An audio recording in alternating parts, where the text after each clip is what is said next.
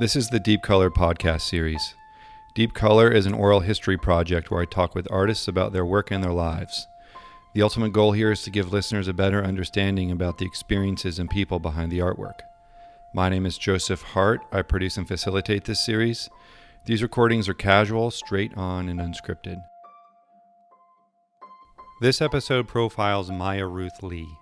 Maya is a multidisciplinary artist that makes paintings, sculpture and installations, jewelry, and video pieces. Her ink on raw canvas paintings often depict decorative designs that have been sourced from vintage clip art books. Her most recent body of work includes pieces of wrought iron gate that have been welded together to resemble glyphs, tools, or weapons. She also recently made a video featuring her father working as a missionary in the Himalayas and a series of sculptures made from rope, plastic, and blankets that she refers to as bondage luggage. Alongside making art, Maya is the director of Wide Rainbow, which is an arts nonprofit that organizes collaborative workshops between public schools and contemporary artists. We recorded this conversation in her studio in the Gowanus section of Brooklyn. Yeah. And from the little bit of research that I've done about you, Yeah. it seems like camping and being outdoors Mm-hmm. and trekking hmm ha- um, has been an important part of your life. Sure. Yeah? Yeah. hmm Totally. Um, can you talk about like the beginnings of that, or where like I know in your youth you were you were backpacking around with your family? Maybe that's an interesting spot to start. Yeah. Um. r- Actually, uh, we so I grew up in Nepal. Okay. So I grew up in Nepal from when I was uh, five years old Mhm. until I went to college. So all of my childhood was spent in Kathmandu. Wow. Um, so I'd like to say we backpacked, but we actually were just. Oh, you were we- just there. Yeah, we were just there. but we did a lot of trekking. Oh, Okay. Yeah, well, well, a maybe for um, someone unfamiliar with the language, what it, can you define trekking for me? So trekking is pretty much like hiking, Okay. but a more extensive, more rigorous type Okay. of of hiking. Okay. So trekking usually lasts for uh, usually around a week Okay. plus. So uh, I grew up trekking in the Himalayas. Um, Nepal is known to have, you know, one of the most beautiful mountains and mountain regions in the world, and the highest mountain, Everest. And so uh, that was just pretty much the landscape that I grew up in. hmm Um, my parents are Bible translators Oh, right. they uh, are missionaries. And so I grew up with extremely religious parents. And uh, because of their profession, we moved to Nepal.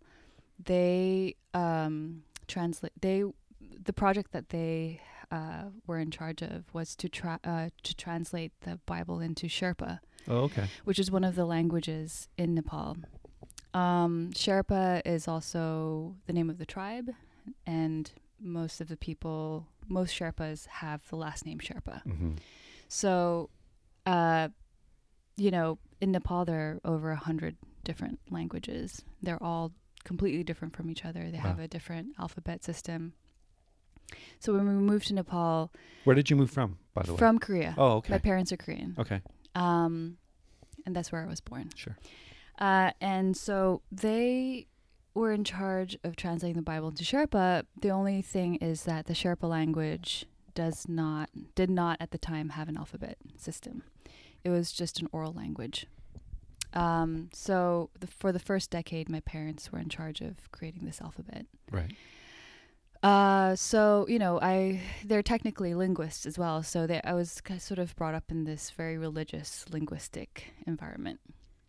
Um, and hiking or trekking was a big part of it because, in order for them to survey, to do surveys and uh, document the language, we had to be in the region. So right. So, Sherpas, so you're getting from place from A to B to B to C. exactly, Right. and Sherpas live in the Himalayas. They Mhm. live in the mountains. Right. So sometimes we'd be in the mountains for like three months Wow. at a time. Wow.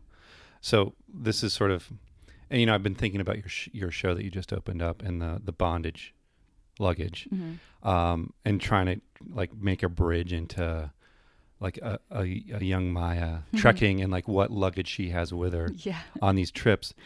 Um, and I and like I was ref- just reflecting also on my own camping and hmm hiking experience and like what those essential things that I want to bring or I like I feel like I need to bring. Sure. Does anything come to mind like what when when you go whether it's now um camping or trekking like what are the important things to The bring along with essentials? you? Yeah.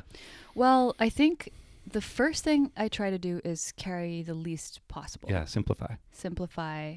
Really take the o- like really the essentials Mm-hmm. because you need to carry them. Mhm. In Nepal, it's a little bit different because the trekking system there, there are people who are called porters, uh, and they transport your luggage. Um, so a lot of the times you're carrying your day pack, it's Right. called. And, you know, in the day pack is just like your water bottle and snacks and, you know, m- medical supplies or Mhm. whatever it is you need.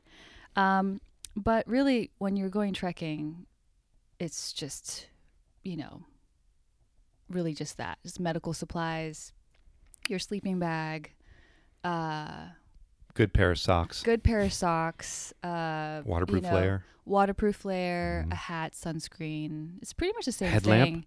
Headlamp is essential because sometimes uh, the sun sets earlier, Mhm. and especially when you're in like a valley, Mhm. the sun sets and then it gets dark early. That can get very dangerous. Mhm. Um, and yeah, like a my dad used to carry around those um, pocket knives Oh yeah. things, yeah. and those are all. They Yeah, were, I was gonna ask if there's like a knife or something. yeah, those Yeah, always really uh, useful Yeah. to like, m- you know, kind of carve a walking stick Sure. or you know, open a can or whatever Yeah. it was. I think I have one of those like multi tools. it's like exactly. pliers, a knife. It's all, you know, kind of folds up. and Yeah. It's heavy. yeah, my dad always Yeah. had like it was a Swiss Swiss knife. Yeah. and that was like a really like an object I had seen my entire childhood. Yeah. Cool. Yeah. Um, and then like I don't know, do you still get out? Camp? I mean, I I know you're you've got a one year old. Have you been camping Uh, no, not as yet. a parent now? Not yet, but we have been hiking. Yeah. Uh, my husband is from Colorado Springs. Okay. And so he grew up in what I would call the Nepal of America. yeah, yeah, yeah, yeah. and I think that's what we what drew us together Yeah. in the first place. And yeah, so we took Nima, my one year old son, to uh, Colorado Springs Cool. recently in the summertime and put him in a backpack. Got to be outdoors. Got to be outdoors and he see loved some it. see some some cool mountain ranges, yeah, the or Rockies. just or just space, you know, and just just feel the sun. And Mhm. I think he really liked it. I think he he got the gist. yeah, yeah, yeah. I, I think little kids, even that young and even younger, they're they're very um, perceptive, very very early on. Like sort of are very aware. I think a lot of people underestimate Absolutely. how aware they are of their surroundings and what they're seeing in their intake and their Totally. yeah i mean i think it's great to show them stuff like that Mhm. even at a young age what about you know one of the things i think about when i'm in a more rural place outdoors is like the the sort of i mean i just sort of did like the, you kind of take a deep breath like ah like the Mhm. pressure's a little lower the noise is obviously a little lower the aesthetic of it is arguably more relaxing Mhm. um but then you come home we come home we come back to the city and then we're dealing with those feelings yeah. do you have that sort of reaction too like like the sort of reentry issue from these when whenever you're camping or or Yeah, you know, I know you're not doing it that much right now but Yeah, totally. I mean, I that's when you notice or you realize that cities are very stressful. When you're in it, you don't really think about it Yeah. because you're just living your life. yeah it sort of normalizes It's just yeah, it just Yeah. normalizes and when you re-enter into that environment, you're just like, "Oh man, like I am so tense." hmm It's just a different type of breathing or Yeah. a different pace Yeah. and you're you realize that your body is like operating on a very different level, yeah like an abnormal level, yeah especially New York. yeah it's very true yeah. yeah the the city rhythm is a strange one Yeah. and when i think i'm still like never really gotten a grasp on i feel like uh, like there's there'll be months like oh i've figured this place out and i've lived here almost 20 years and then next like no man y- you have no clue what you're doing still yeah. it's a it's weird Exactly. Um, let's pivot into art. Okay. I, um, I, I've read in past interviews that you identify yourself as a multidisciplinary artist. Is this accurate? Yeah, sure. Yeah? I've said that uh, about my practice before, Yeah. only because I feel like I can't really categorize what I really do. I mean, it's a hard thing to do. Yeah. Artists don't like binary terms. Right, Yeah. right. And, um, you know, I feel like sometimes I'm very um, envious of artists who are like, I'm a painter. I'm like, oh, that's so, you know, it's so definitive. Right. Right. but I don't, I don't really have, I don't really have that. And, but I do also really thrive, uh, you know, in doing all, a lot of different types of things. Right. More for myself because I easily get tired of just doing one type of thing. Um, but that's why I'm envious of other people who who are who can just stay on one path. Yeah, yeah. I mean, I I agree. I, you know, I I I've said this before, but I make two dimensional work, drawings and Yeah. paintings, but I make them a few different ways, Yeah. and that's like sort of my way to keep Yeah. it fresh Yeah, and to keep learning. Um, you know, I, I'm not one of these guys that makes the same thing over and over again. And it sounds like you might have something like that in your practice too, where you have these a handful of different approaches. The object is different. Maybe Mhm. there's a through line with the idea in there, Yeah. but uh, I just see Yeah. it as uh, different outlets. mhm. Um, I I tried. I think I have sort of a singular, or not a singular, but uh, one general sort of scope of what I what I do. But um, yeah, it comes out in different ways. So I I've made paintings. I've done sculptures, installations. I've made jewelry. right. I do. I publish books, uh, photography. Mhm. Um, so yeah, it's it's sort of it's all over the place, but at the same time, in my mind, it all feels like it's the same thing. No, of course. and I think that's the in, the Yeah, what's inside all of us. I think they're Yeah. working a few different ways. It's like all connected. yeah, Um, you know, when I have a chance to talk to s- s- an artist that works a bunch of different ways, I'm always curious to find out what the criteria is that um, sort of dictates what way they choose to work. Like, uh, do you have an idea? And then it's figuring out which materials to use to sort of underscore that idea, or is it something else? How does I it work? I think that's how it works for me. I I usually come up with an idea first, and it's a lot of the times uh, it's about problem solving. Mm-hmm. like what do i need to do in order to make this and so uh you know if and i i tend to be drawn to things that i don't know how to make Oh, interesting. um and because learning becomes a part of the process and for me that's uh it's exciting yeah. to be able to learn a new craft or a new medium by making something that i have sort of already you know envisioned in my mind Yeah. Well, well said. Um, yeah, playing with things that we're unfamiliar with. exactly I mean, it's this whole thing. I was just talking to someone else recently about like professionals and like Mhm. when professionals get really good at their thing, yeah they start to tighten up at a kind of over time, Mhm. and then this expectation from the outside comes in, and that sort of adds another layer of pressure. I think it sounds al- like you're avoiding that. Yeah, well, I think it's also a personality trait. Yeah. You know, I think I'm just not that type of personality where I, I'm not a perfectionist. Sometimes I wish I was, uh, but I really am not, and uh, that makes or that gives me room to experiment. Yeah. So I really do think that some types of personality they really like to go in all Mhm. in, and really perfect this one type of thing Right. um, I'm more like, let's just try this, and then, oh, actually, this is a better method. Let's just try this, and I will try it until something works. Right. And I think that's why, or I see it as like production almost, Mhm. Um, and that, I, that's why I think I see it as problem solving. Yeah, that's well said. Um, well, there's this painting, Mm-hmm. which I know is one aspect of your practice that's Yes. that's right in front of us. And before we turn the, uh, we hit record on the on the thing there. Um, You were telling me that this this is in progress. You're trying to resolve it, Yes. and um, maybe I'll describe it real quick. Okay. Uh, it's I don't know four foot by three foot or so. Mm-hmm. um, vertical rectangle, and it's got ink drawing straight onto raw canvas. And the imagery, as you told me, is from uh, a clip art book, Yes. and it looks like wood grain joint pieces or something that like one could build like a a wagon out of or something. Totally. But they're, but they're all arranged. The economy of how they're arranged is yes. Is sort of like um, based on efficiency, like these sort of puzzle puzzle piece together. Exactly. Um, but it reads like from a distance, it reads like a pattern. Mm-hmm. Um, one might even be able to like pull. I mean, maybe this is a reach, but like Morse code or something based on those little dots. I mean, I'm Mhm. just thinking about language because I know lang- we're t- talking about language in your Yeah. your family Mm-hmm. um, and linguistics. Mm-hmm. But um, I don't know. Is there are there ideas that you're comfortable sharing that that um, are in this work that that uh, are worth talking sure. about? I mean, this this painting in particular is a part of a series that I had completed about two years ago. hmm Um, so you know, sort of by chance, I I found these books, these clip art books. Yeah. And um, Yeah, you showed me one of those. yeah, Right here. right. And the f- the first thing that drew me in, um, I'm very attracted to graphics in general, but what drew me in the most was the arrangement of the clip art Yeah.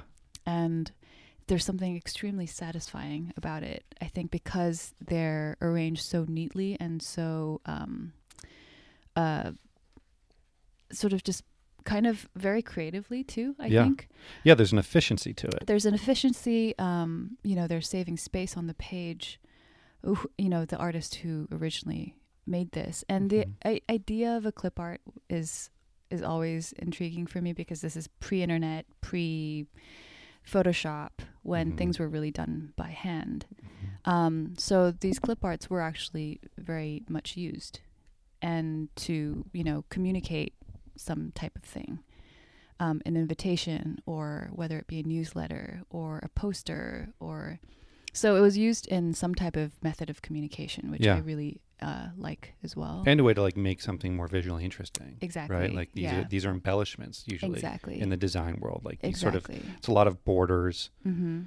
Um, it's very graphic, like you said, black and white, crisp, Mhm. hard edge. hmm So yeah, I just like the idea of where this came from, but really what drew me in was the composition.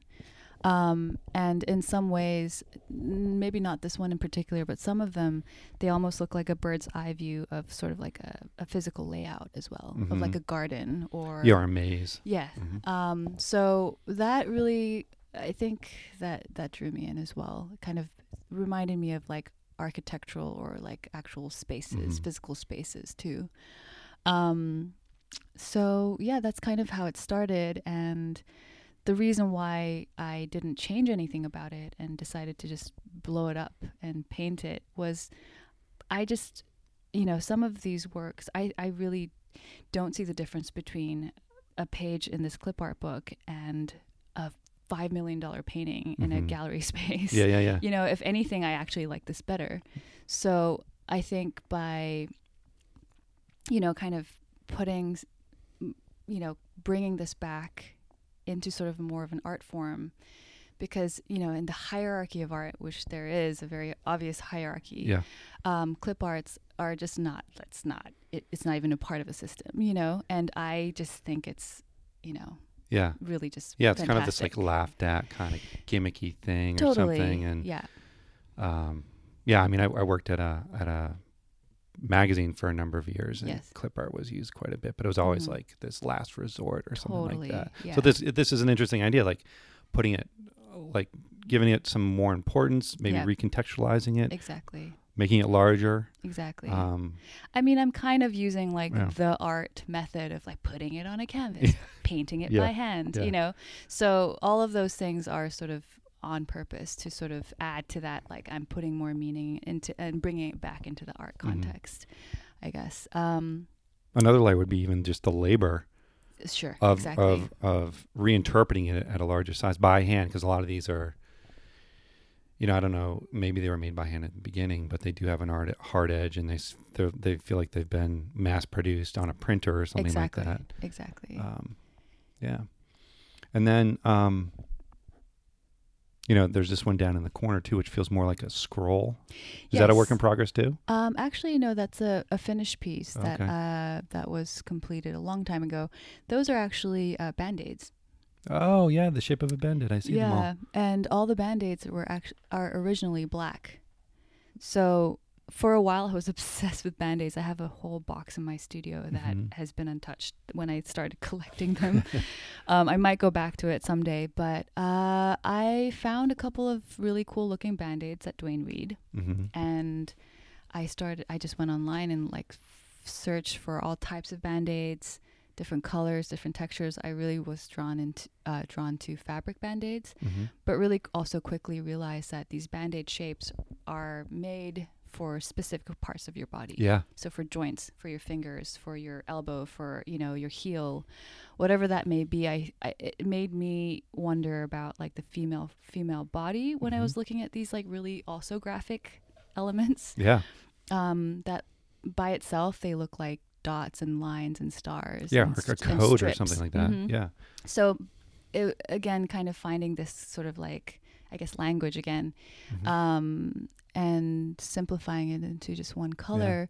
But it's it's interesting too because band aids, you know, the sticky part is made out of fish bladder. I don't know if you. oh no, that. I didn't Yeah. know that. Um, That's so, not vegan friendly. No, it's not vegan friendly. I mean, I'm sure they now have Right. vegan friendly band aids, but most band aids are are made that way. Yeah. So I had to figure out a way to, you know. I, f- I found this adhesive that you iron on to the band aid to the canvas to make it more archival. Right. Um, so that was, you know, another like kind of, I guess, problem solving.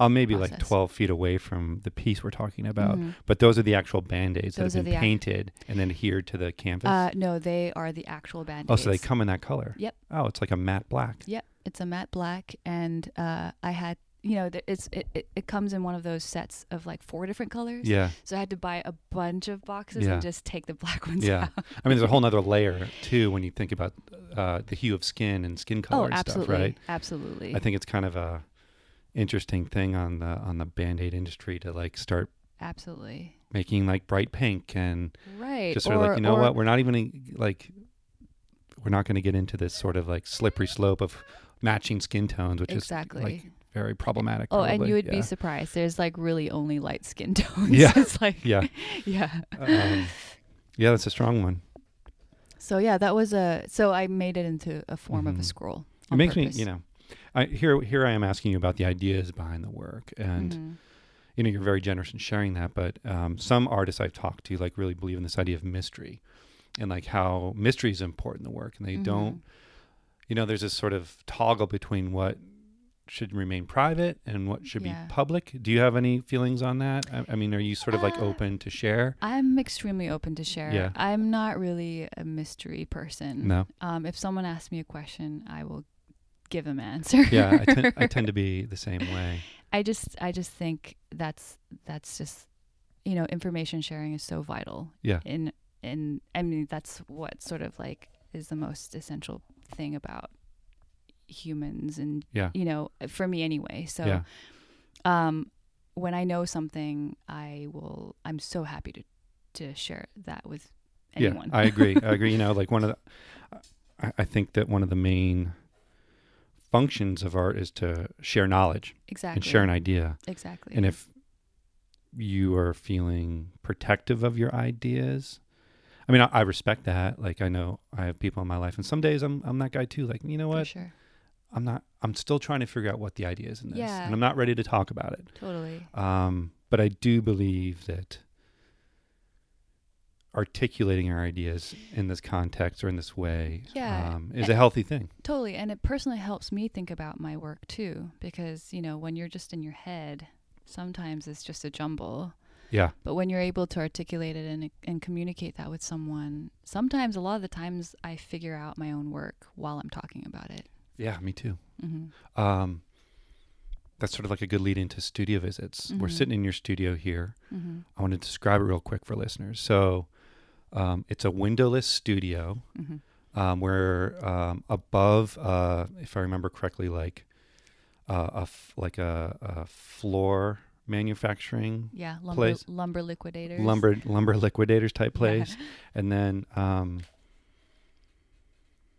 you've We're- got these two paintings you're working on. It's sort of spare in here because you just opened a show, and a lot of the work you've you've made recently is there. hmm Then on the back wall here, you have a lot of reference photos that I want to talk to you about hmm for the the bondage luggage sculptures that you made.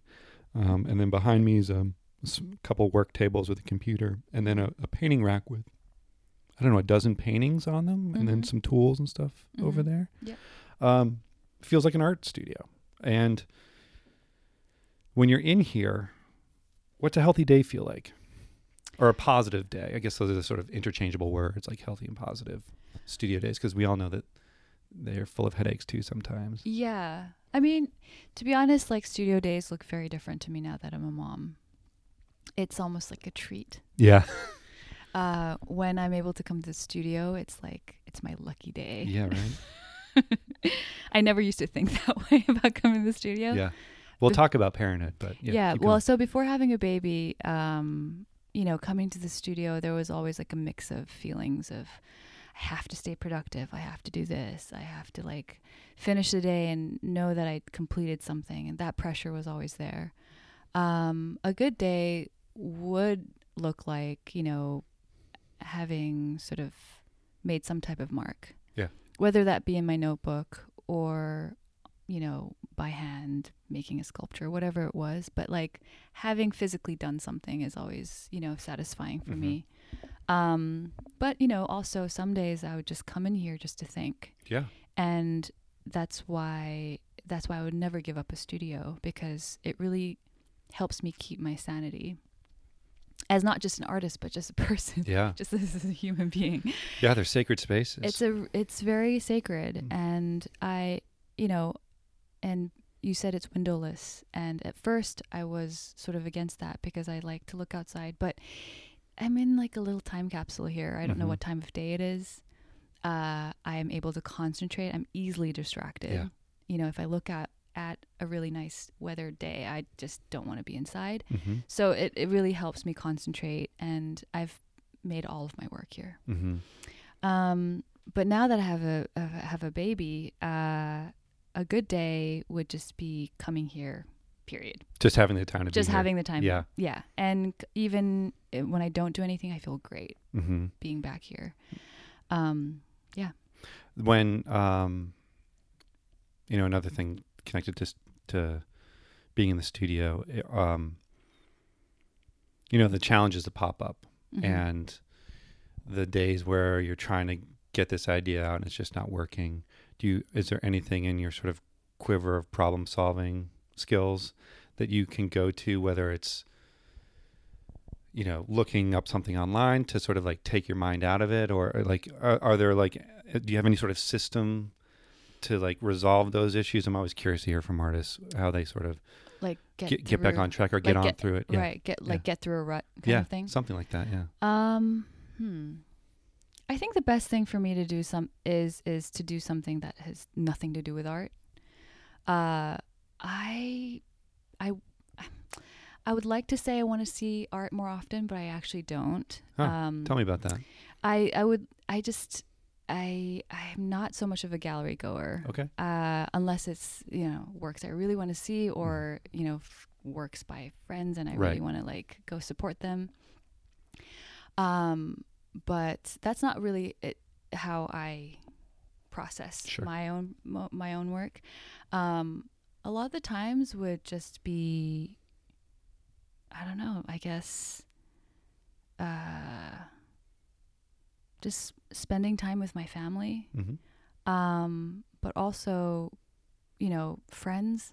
yeah socializing It's socializing Mhm. helps, and I'm not. Uh, I don't like to socialize in big groups. I'm very. I'm a very one-on-one type person, so that really helps. And I have such a great community in New York, and something that I, you know, it's it's just changed my life Yeah. a lot. And I have a, a huge, just a great group of women that are supportive of each other and and you know sometimes uh, ideas get resolved by just talking it through with someone yeah yeah that's well said. Yeah. When you are in here and you're kind of humming along yeah. and um you know you're you're you're in it you're engaged the hmm the form is taking shape the Mhm. the edge of the the the mark is nice and crisp. You know you sort of talked Yeah. about wanting to tighten tighten up some of the marks in there. Yeah.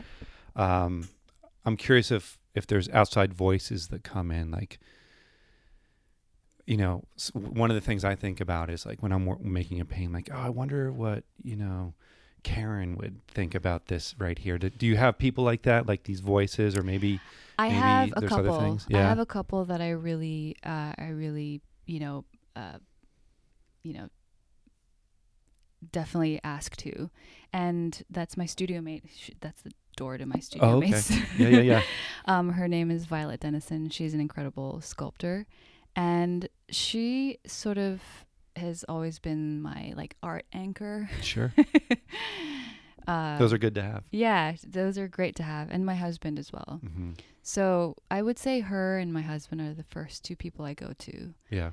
uh, when I get stuck or want to sort of, you know, figure something out. hmm And they've been, yeah, just incredible. It's funny. I was like, I, I threw out the example of what would Karen think? I don't, Yeah, I don't even know anyone named Karen. Yeah, totally. It's just funny how that name came to my head. Yeah. Um, you know, the other thing I think about, you know, when we're, we're when we're like flowing in the studio and Yeah. things are, you know, there's a rhythm taking place, um, is like how our focus works. Yeah. And, you know, it depends on the type of work that we make. Um, some people are like focused on the task at hand. Um, other types of artists are able to wander a little bit emotionally and, and like maybe they're thinking about something hmm completely different. I like this idea that art making or being creative or using our hands can is sort of an invitation to go somewhere else Yeah. psychologically. Yeah. What do you think about while you're making your stuff? Ah, wow. I think about a lot of things. Yeah. Um, you know, I when I get lost in in in art making, it's it's it's such a gratifying feeling. Yeah. You know, I think about you know, people, I think of places I've been to. I think of conversations and oftentimes like some some of the works might remind me of some people, Sure. you know, or some situations. Um or sometimes, you know, I just like listen to a podcast, especially when I'm, you know, painting because it's, it's more of a rigorous process and, Yeah. and time staking. So I'll just, you know, kind of tune out Yeah. sometimes. Let someone else narrate your brain Yeah. for you in a way. Yeah. It's nice having stories or Yes. music. Right? Yes. These are all obvious things. Yeah. Um, maybe we could take, I mean, we talked a little bit about your early, your biography, Mhm. um, born in Korea, lived, spent most of your youth in Nepal. Yeah. Excuse me, Nepal. hmm If we could go back into that, that area of your life, do you remember the moment that you wanted to become an artist or maybe there's some early visual influences that come to mind? Yeah. Um, I think. First of all, I think I'm I'm so grateful my parents went to Nepal in the first place. Yeah. My life would be very different if I grew up in Korea. In what Um, ways do you think? Uh, I in in most ways, in the sense that Nepal is such a culturally rich. Not that Korea isn't, but it's just such a different place. hmm Nepal is such a culturally rich, uh, religious, ancient, um, so, you know, s- full of tradition, really ancient traditions, and visually just completely enticing. It's Hmm. colorful, it's textural, it's, uh, you know, just fantastical in in a lot of ways. And growing up, seeing that as being normal, I think really, you know, sort of shaped me Yeah. into who I am now, obviously. Um, but um, yeah, I was I was always drawn to uh, like Buddhist art, Hindu art, against sort of like my parents' wishes. Yeah. they were very strict and didn't want me to be influenced by these things.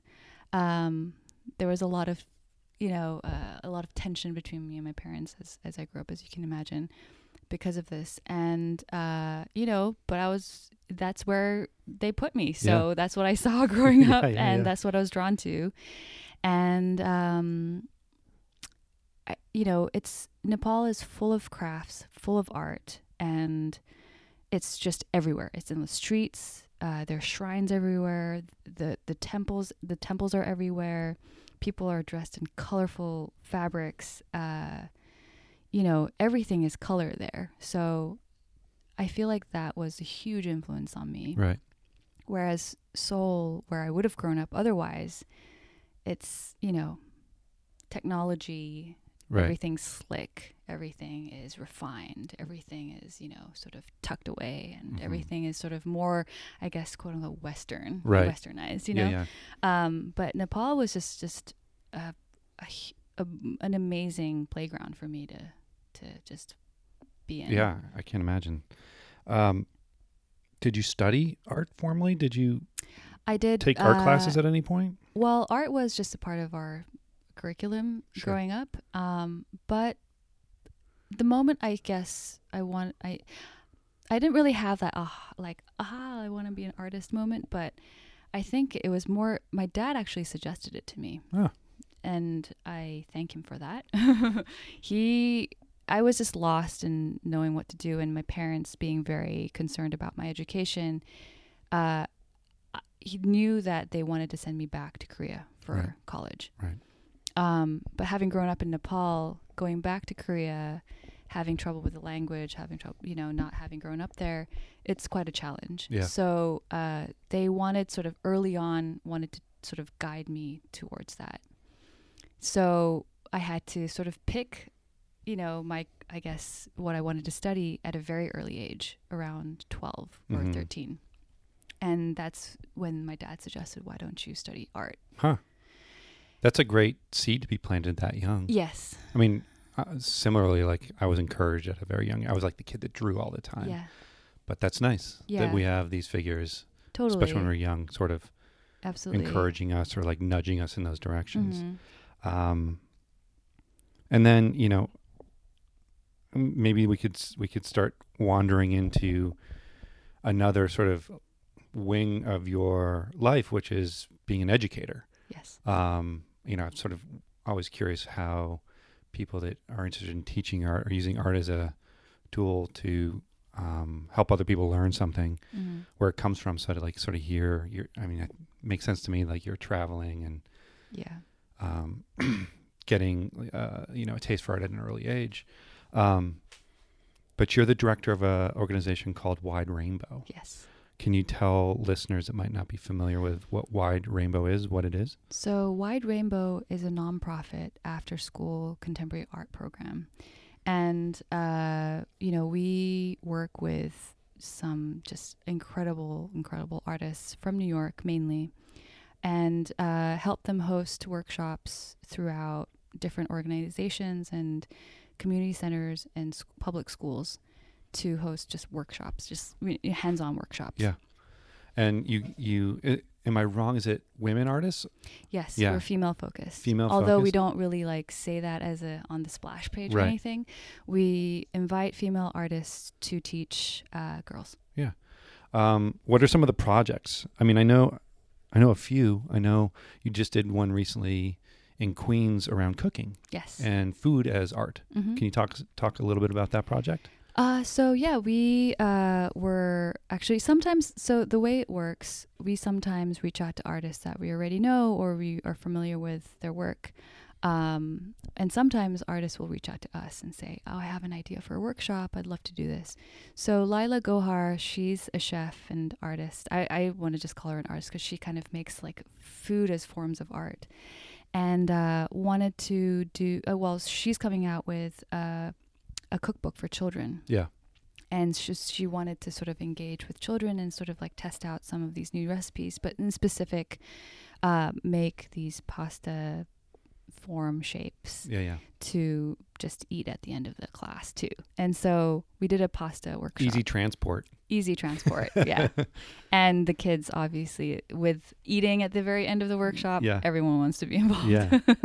That's a good collision of um, things. yeah, so you know, sometimes the workshops really range from just all types of different practice. It comes from different practices. So sculptor, we did this one incredible workshop with one of my favorite artists, uh, Sarah Braman, hmm and uh, she had brought from her studio plex like colorful plexiglass and scraps of wood, and you know, as you probably know, her works are large, sort of str- like almost now it's like almost interactive sculptures where Yeah, you you can get inside of you them. can get inside Yeah. of and to me it's it, it really speaks to me because i understand where that comes from like i feel like she's very inspired by childhood as well as Mhm. all of these like fantastical structures so the workshop was incredible we made mini sarah braman sculptures Yeah.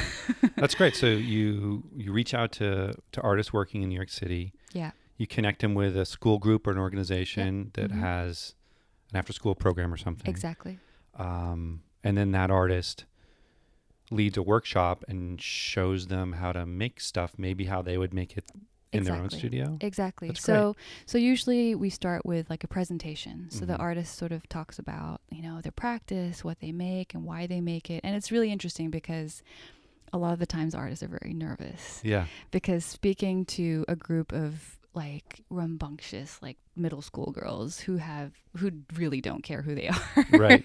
can be very you know it can be kind of scary Yeah, yeah, yeah, yeah. um, and I think it, that's uh, a great challenge for them too, and it it really, uh, you know, it really humbles. Th- it, it really humbles you because I that's how I got to join the the um, the organization. I I started I I met the founder by doing a workshop myself. And I remember the first day being like really just nervous to like try and impress these girls. Yeah, yeah. It's a tough crowd. It's a tough crowd, and you have to summarize your practice in like a sentence or two.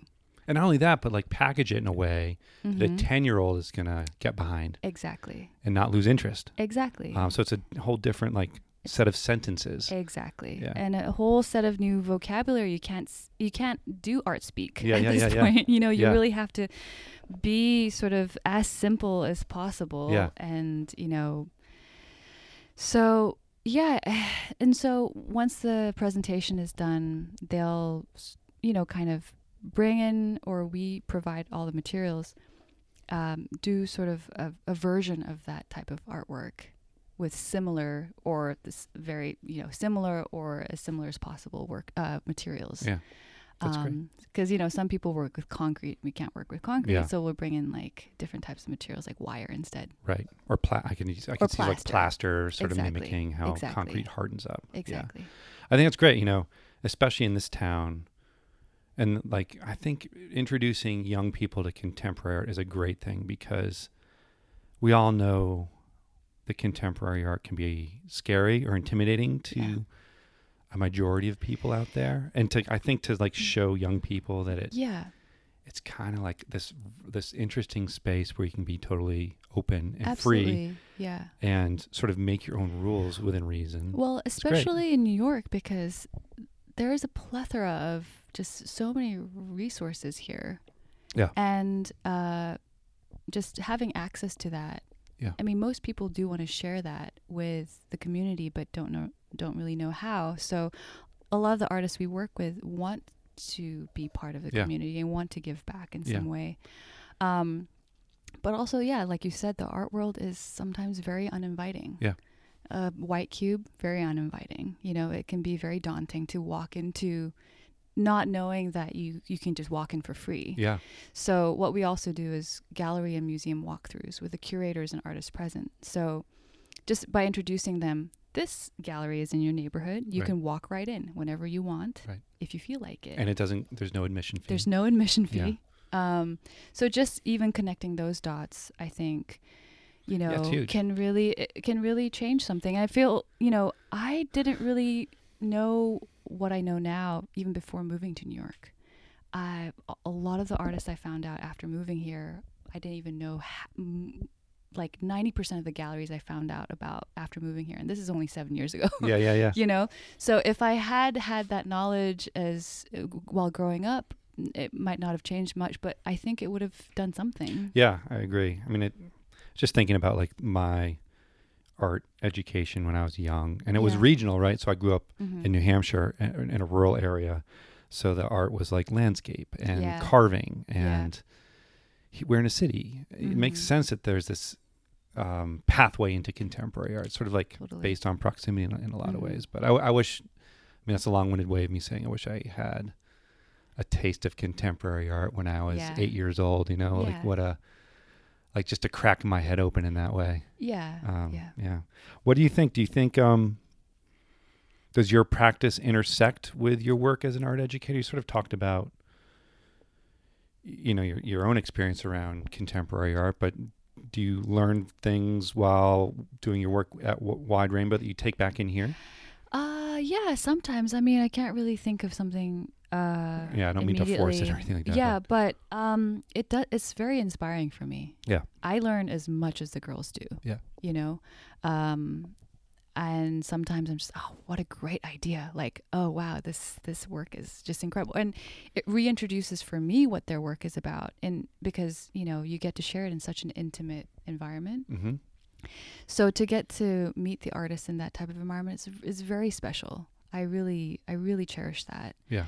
Um, because there's no pretentious there's no pretentious anything it's just it's such a uh, such a loving and kind of open environment Yeah. that you get to to meet each other in Yeah. so i i absolutely cherish that Yeah. I mean, you're talking about hierarchies earlier in the conversation, but I, I love that these spaces, mm-hmm.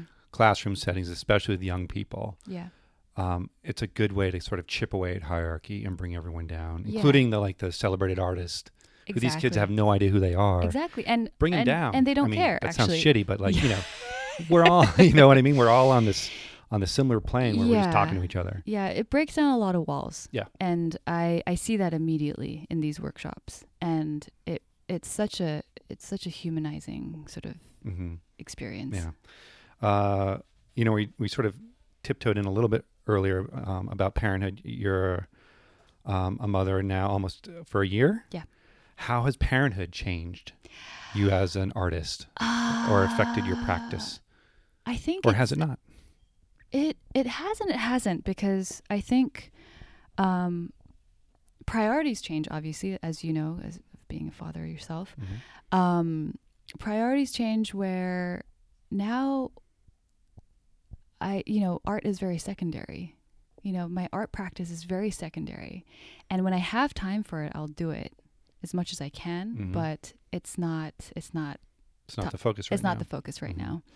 and that's um, okay. A lot of people are like okay. scared of that, Yeah, and that's okay. but it's nice to hear you say say that out loud. yeah appreciate that. and and that's okay and it i and i was very conscious of it being pregnant and i was very worried about that you know because you hear about so many different stories and different testimonials of like oh you know and then i, c- I couldn't get back into my art for like 20 years Yeah. and you know all this stuff so i actually did a lot of reading Yeah. during that time by different uh, artists and writers who you know uh, were concerned about that and um, so I was very conscious of that and Remember any of the books that you read? um, of Woman Born is one by Adrienne Rick Rick Rich Rick um, and uh, the Mother Reader The Mother Reader. yeah I think that's in our house. yeah incredible It's a red cover. it's a red Yeah, yeah, cover yeah, Uh, by Moyra Moyra Davis. It's a collection of of writings. Yeah, it's all ess- it's a bunch of different it's- essays. Yeah, Yeah. exactly.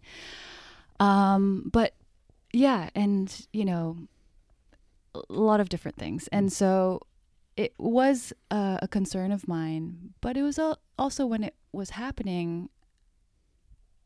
You know, I think I was ready for that feeling of like, oh, I can't do this anymore, or I can't do this for now. I have to like Or you can't do it in the, the way that you had been doing. it. exactly You need to change it. i have to change it and so i think that prepared me for that and didn't like come as a shock to me hmm um, but with that said having had to prepare for this show that Yeah. just opened um, it was in, it was funny because b- the first solo show i had two years ago i was in the studio like every single day from i don't know like all day for Mhm. like months and months Really and months. focusing on it. really focusing on Yeah. it and nothing else was important you Yeah. know uh, but for this show you know the work is very different so the time spent on it is also different but i was in the studio maybe altogether two weeks Yeah. to just bang it out So you made a show in two weeks. i mean all the different The ideas have probably been stewing for years. Yeah, it but had the been- forms yeah, themselves. Exactly. Yeah. Exactly. And so I kind of chuckled to myself because I was like, "Wow, I guess this is how it is now." I try. I. I. I this is what I get. Well, how does it feel if you can compare the way of putting, and you know, to clarify, this is your show Access to Tools yes. That opened up a, a week or two ago at Jack Hanley's Yeah. gallery Mhm. in uh, downtown in Manhattan. Yes. Um, if you can compare how you prepared and made this show versus the one that you like were super focused in, like yeah. I know you're a different person then, but I imagine it's a good exercise to sort of reflect on Oh, on like yeah. that headspace versus this headspace and the outcome Absolutely. of the thing that you made. Absolutely. And it was funny because like decisions and stuff was like, you know, I was way more anal about decision making before. hmm And now I'm just like, yep, this is not working. have to move on. Yeah. Don't have time for this. Yeah. so it makes you more pragmatic in the sense that, you know, what doesn't work, you, you I just have to move on. Yeah. There's no pondering. There's no, because that actually becomes time wasting, which means time away from my child, all of this, all Yeah. of this stuff. So now, uh, you know, I I was surprised at how relaxed I was about the works. Yeah. And after I set it up, I was like, "Yep, I guess it's done," and I could just walk away. Yeah. Whereas before, I was like tweaking things t- until the very last second before the Right. opening, and you know. Right. so that attitude I noticed, and I thought was kind of amusing. Yeah, it sounds about right. I mean, on one hand, you know, the idea of, of having a kid in your life when you're trying to make a show can can for some people, and uh, there's been times where it's like the pressure's up, it's increased because the stakes are higher, and like you're saying, there's not enough time. Yeah. But most times, I want to say like 80, 85% of the time in my life, Yeah. it's the opposite. It's just what you said, right? It's Yeah. like, you know what? I'm not going to hee haw and go back and forth on this small choice. I'm just going to make it and move forward. So Yeah. I like that having small people in our lives and having to like shift focus Oh, absolutely. and and realize and honor that there's something bigger than what's going on in our studio Oh, spaces. absolutely. Sort of forces our hand in a really interesting way. Yeah. Um, so It it's really- nice to hear you talk about that as well. yeah. It it's it's it's been really. I, I I've talked about it with several people, and Mhm. also you know, before a child, I have to say I've just never really been good at time management. hmm um, I can waste hours and hours just not doing anything. And, s you know, having a baby really changes that. Yeah. And I've actually been more productive as a mother, kind of forced, I guess. Yeah. There's no other choice. Yeah. But I, yeah, I am much more productive now than I've ever been in my Yeah. life. Yeah, it makes us more aware of our time. Yeah. In a lot of ways. Yeah. Yeah, it's well said. Um, well, let's talk about your show. Okay. Um, so the work is is I mean, you know, you've got some reference materials here. Yeah. I want to say for me when I was in there, the first thing that I took in were the floor sculptures. Yes. The um, the bondage luggage you're Mhm. calling them. Mhm. And then you have the nice um, sort of glyph forms on the wall that are like pieces of gate and stuff that you've sort of uh, assembled and collaged together um, on the wall, and that sort of reads like an alphabet or, or Mhm. something like that. But the the bondage luggage, um, talk about those. Those are something that you've seen in your travels. Yes. Mm-hmm. So the bondage, the bondage baggages are, uh, you know, originally um, luggage that I actually found or that I saw at the Kathmandu airport. So Mhm. every time I would revisit Nepal to see my parents, They're still um, there. They're still there. Cool. Every every day at the airport, there's a different, and I, you know, every time I go back, I document and take photographs as I'm exiting the plane, or so the airport. Um, so a lot of a lot of Nepal, a lot of Nepalese are immigrant workers, and when they come back to visit Nepal, they bring valuable goods. And so a lot of the luggage that you see wrapped up, um, you know, probably have like some valuables in them, like electronics or clothing or gifts or whatever it is. Mhm.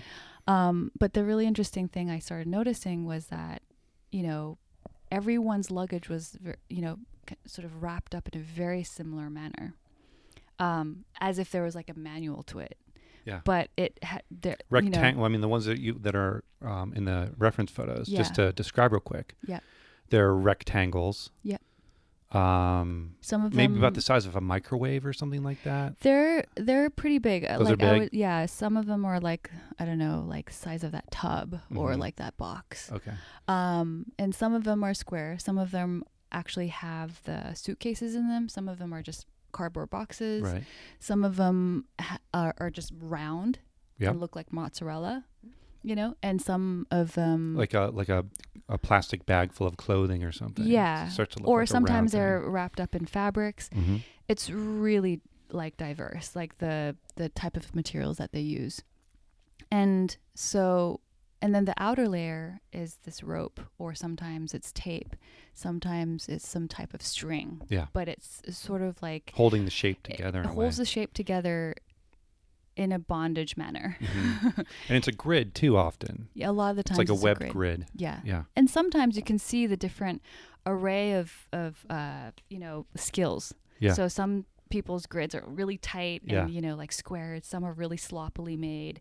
Some have like extra tape. Some have you know. So there's like a very amusing thing I started discovering as I w- was starting to notice these baggages. Um, just these different types of personalities Yeah. and different types of characters. Yeah. You know, so um, that's what really initially drew me in. Uh, the, and I started having these questions about them, like where they come from, what are inside, what's so valuable, uh, where are they going to, like who owns this piece of luggage, um, and that's what really sparked my interest because I started asking all these questions about Yeah. it, um, and also visually they were so they just drew me in. They Yeah. just drew me right in. yeah, they're beautiful. Um, your your your sculptures, but Thank I mean, these are just Yeah. photographs, but Yeah.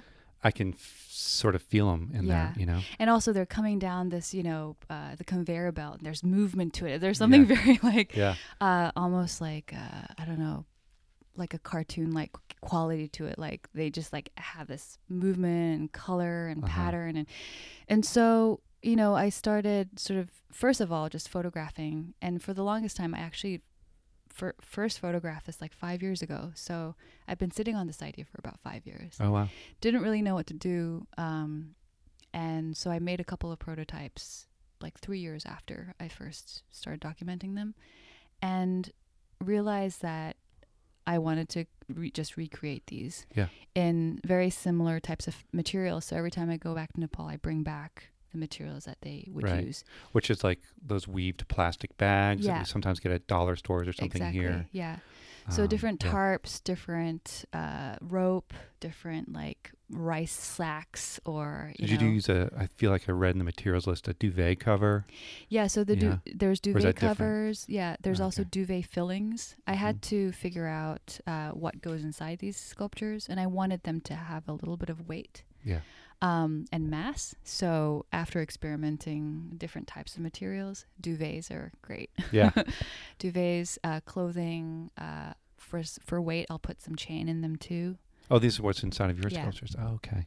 Um, The mystery's revealed. I was going to ask what's inside of them. yeah and that's that's yeah i'm i'm happy Chain to like share that? that? too yeah chain like Okay. that um and i have a lot of scrap just metal like metal chain link. yeah Yeah. i have a lot of scrap metal in the studio usually so i'll add that to the sculpture to add a little bit of weight Mhm. um but really also again like m- you know materials that are accessible to me Yeah. Another thing that I liked about the the bondage luggage, um, you know, I have a deep interest in drawing, hmm and whenever you wrap uh, a three dimensional object with a grid, you you start to see vanishing points. yes So like they felt like little drawing exercises, Oh, which I really liked, Oh, um, and I could nice. imagine hmm sitting down in there and drawing these things. Oh, so that was a nice little Oh, moment for me. Um, what about the the the the more sort of jewelry like forms that are on the wall that are pieces of gates? What Yeah. um, talk about those a little bit? uh so i call them steel glyphs Steel glyphs. Yeah, um, they're all steel. Uh, those sort of uh, happen pretty organically too. Uh, I happened. I had to go into one of the metal shops very close by my studio is in Gowanus. There are a lot of metal shops and sort of you know industrial spaces around here. And I I just noticed noticed like a whole mound of scrap metal in one of the corner of this of the of this metal shop and started just like collecting them and then uh, was like you know I kind of had the idea of maybe putting them together to create new forms or of like new glyph like Yeah. uh, shapes yeah, they tie right into your interest in language. yeah, and so I started doing that, and I- I was surprised at how well it worked and how it sort of tied in with the rest of my work. Um, the process is really interesting because I did them. I started them at the same time I did these paintings, and like I said, the paintings are p- painstaking. It's like or time staking. It just Yeah. takes a long time. Yeah, the labor behind them. Yeah, and um, uh, and you know, I, I made them at the same time, but I had way more fun doing the steel glyphs because, you know, the guys at the metal shop they're making like real structures. So when I go in and I'm just like, oh, I want to just weld this and this together, they're Yeah. like, what are you doing? Yeah. yeah. you know, they kind of make fun of me or whatever. Another artist here. Uh, like, yeah, great, you Yeah. know. But uh, you know, I really love those guys now. We're, we have a great relationship. But I'd bring all the scrap and I'll lay it out on the table. I'd arrange them in a very certain way. They'll give me 20 minutes, or maybe even 10 minutes. so they're they're sort of setting the time clock. Or they're just they just don't have that much time. Right, so I have right. to like really like you know Be hurry ready. up, be Yeah. ready. And so with the scrap metal, I never have any type of drawings. I never know what's gonna come of them. I'll they have a large sort of like this metal table where I'll kind of arrange everything in like a matter of seconds, and they'll just come and weld it. That's just go zap zap zap zap, I and like it's this. I like this. I mean, I like these sort of preset boundaries. Otherwise, I can imagine myself, uh, maybe uh, you feel similar, Yeah. but spending ungodly Oh. amounts of times You- looking for the perfect you can uh, do it for i- iteration of all these different little metal pieces. So exactly. to have a boundary to push up against is actually really useful. Yeah, I, I need those Yeah, boundaries. yeah. I need those time limits. So that's it's always fun because Yeah. that's like you have to really trust your gut instincts in that Mhm. se- in in those minutes. And once it's welded, it's welded, Yeah. and it's a finished piece. And you and I bring it back to the studio and I look at it and and then what I do afterwards. I'm not sure if you picked up a, a chart from the stu- from the gallery. I have them. They're in the front. Printed at the desk. yeah, printed at the desk. So what I usually do is sort of make these glyph charts hmm once I have everything in front of me, and I'll put sort of meaning back into it. Oh, so you're you're creating a, like a key, Yeah, like a, key. legend for them. Yeah, Exactly. great. Yeah, I don't know why I missed that. I have to, it's okay. have to go back. um, but you know, I'm thinking about them on the wall now. I mean, Yeah. sort of having to dig through the memory bank here, but Yeah. you know, I can see a connection to linguistics and language and the glyph form, hmm the graphic quality of the those the form of those shapes on a white wall and how they might connect to your paintings hmm or even all the stuff in the clip art book. Yeah. Um, yeah, there's a lot of layers in there that sort of like nicely pile up on each other. Oh, They also had like an edge to them too. Like some of them feel like weapons or something. Oh yeah, like that. absolutely. Yeah. And uh, I always joke because you know these things look really beautiful and elegant from afar, but they are Yeah, really dangerous Yeah. actual mm, weapons. If you if, if Heavy, it, sharp yeah, metal. heavy sharp metal. There's no patina. You know, it's just dangerous Mhm. objects. But I I did I left it un like without a patina on purpose because that's just how I found them. yeah, yeah. So there's some rust coming. through Yeah, there's like rust this, yeah. coming through. Um, yeah, I mean, I think uh, there's also a video in the Yes. show. Yeah, Yeah. Can you quickly talk about the video? The video is actually the part that I'm most excited about Yeah, the show. yeah. Uh, personally, really uh, speaks. I'm glad I me. remembered to bring it up. Yeah. um, so the video is uh, an old survey video shot by my father from the late 80s. Um, so if you remember, there's a narration that's happening throughout the video. That's my father's voice. Okay. Um, and you know, it's his it's survey videos of here is a village. We're walking through this type of landscape and So- talking about like cultures and different things just to report back to Korea. Right. I was going to ask what a survey video is. That's just like describing the picture, narrating the picture. Narrating okay. the picture. Okay. And uh, my father had to make a lot of these survey videos because of the work that he did. Because being a missionary, we basically the work was sponsored by churches and individuals who believed in his work. So a lot of this footage had to go back to these individuals to show them what he'd been up to. hmm So he has a lot of hours of just like mundane. This is this is this and this is that, but really like beautiful old like footage. So I have access to them. Yeah. and so what I did with that was I used the original footage and added my own text as like a pseudo subtitle. Right. So the subtitle, if you don't know Korean, it almost looks like it's translating what he's saying Right. but in actuality it has nothing to do with what his, what he's saying it's it's text of my own um, that was a lot of it was written from the same region while trekking like but 25 years later Wow. um, and a lot of it if you if you keep watching towards the end it kind of jumps to me being pregnant uh, postpartum and stuff like that that i added in sort of you know towards the end. Right. So it's like a Um, timeline. It's like a timeline, and it jumps back and forth a little bit about between thoughts and ideas, and just I I've kept a journal for most of my life, and so going through that and picking out text for this was really really fun. That's great. You know, yeah, I mean, the show felt very personal. Yeah. And autobiographical in a way. Mhm. I mean, your biography is in there. I mean, Yeah, um, I mean, I, I think it was like a, a nice cohesion of these things um, and different ways of working. It was really landing for me. So, Thank you. Um, well done. Uh, another thing um, I often bring up in these recordings is this idea of when artists are satisfied. Um, you know, there's there's a lot of us out there that are are chasing something we don't even know what it is. Um, You know, it's it's the idea of like I've I've made this sculpture, I'm happy with it. I, I, I'm I, I'm behind it enough. I support it enough that I'm gonna l- put it out in the world in some capacity. But I think I can make another one better. yeah. So like I'm not quite satisfied. Like right. sometimes that's the driving force. I'll come back because I think I can make something even stronger Yeah. or more compelling or more Yeah. provocative, whatever. Then there's other artists that are just like, yeah, it's fine. You know, I'm okay. Um, you know, there's other things. It's a big world. Like, I'm all right. Yeah. I mean, That it- was my attitude for Yeah? sure. like Yeah. what? When are you satisfied with your work, or what? What satisfies you in this life that we're we're living? Um,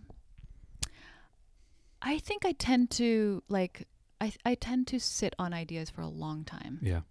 And I think when I make the work is when I'm satisfied with the idea.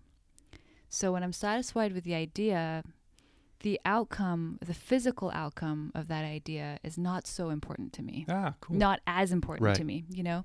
But uh, you know, but I believe the idea behind it. Yeah. So that I think that's when I know I want to make work on it.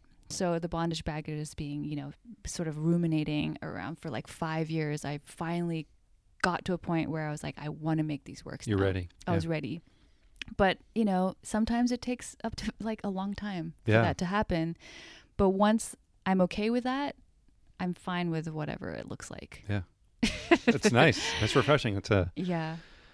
yeah. The idea is arguably the the important thing. Yeah. The form it takes will always change. Will always change. Could always be adjusted, right? Absolutely. But the idea is there. yeah. I feel like we're like we're nearing the end. Yeah. Um. Before we wrap things up or bookend it, hmm um, I like to ask people if there's a, a, a dream project, something that's not even on the books, um, Mhm. or a goal or something that you that like you Yeah. hope to get done while while we have time. Yeah.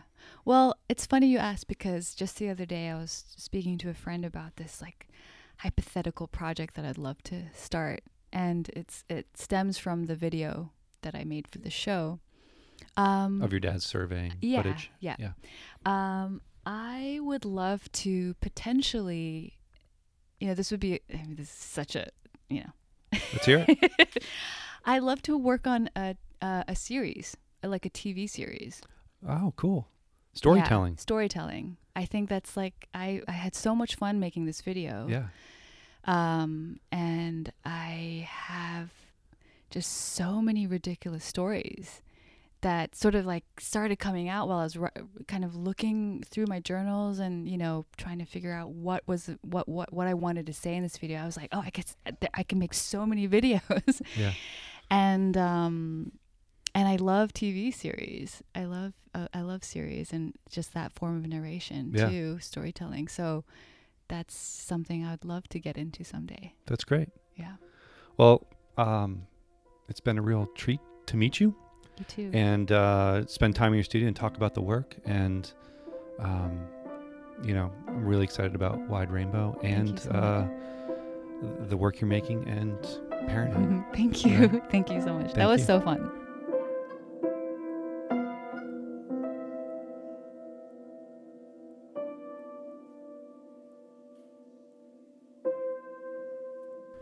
We've made it to the end. A quick reminder that Deep Color is independently produced and a free resource for listeners. Help support and sustain this project by making a donation online at deepcolorpodcast.com. You can also learn more about each contributing artist, find links to their online portfolios, and access the archive of past recordings. Be sure to share this project within your community and subscribe and rate in the Apple Podcast directory or through Stitcher. Your continued support and belief in Deep Color is profoundly important, and I thank you for your generosity.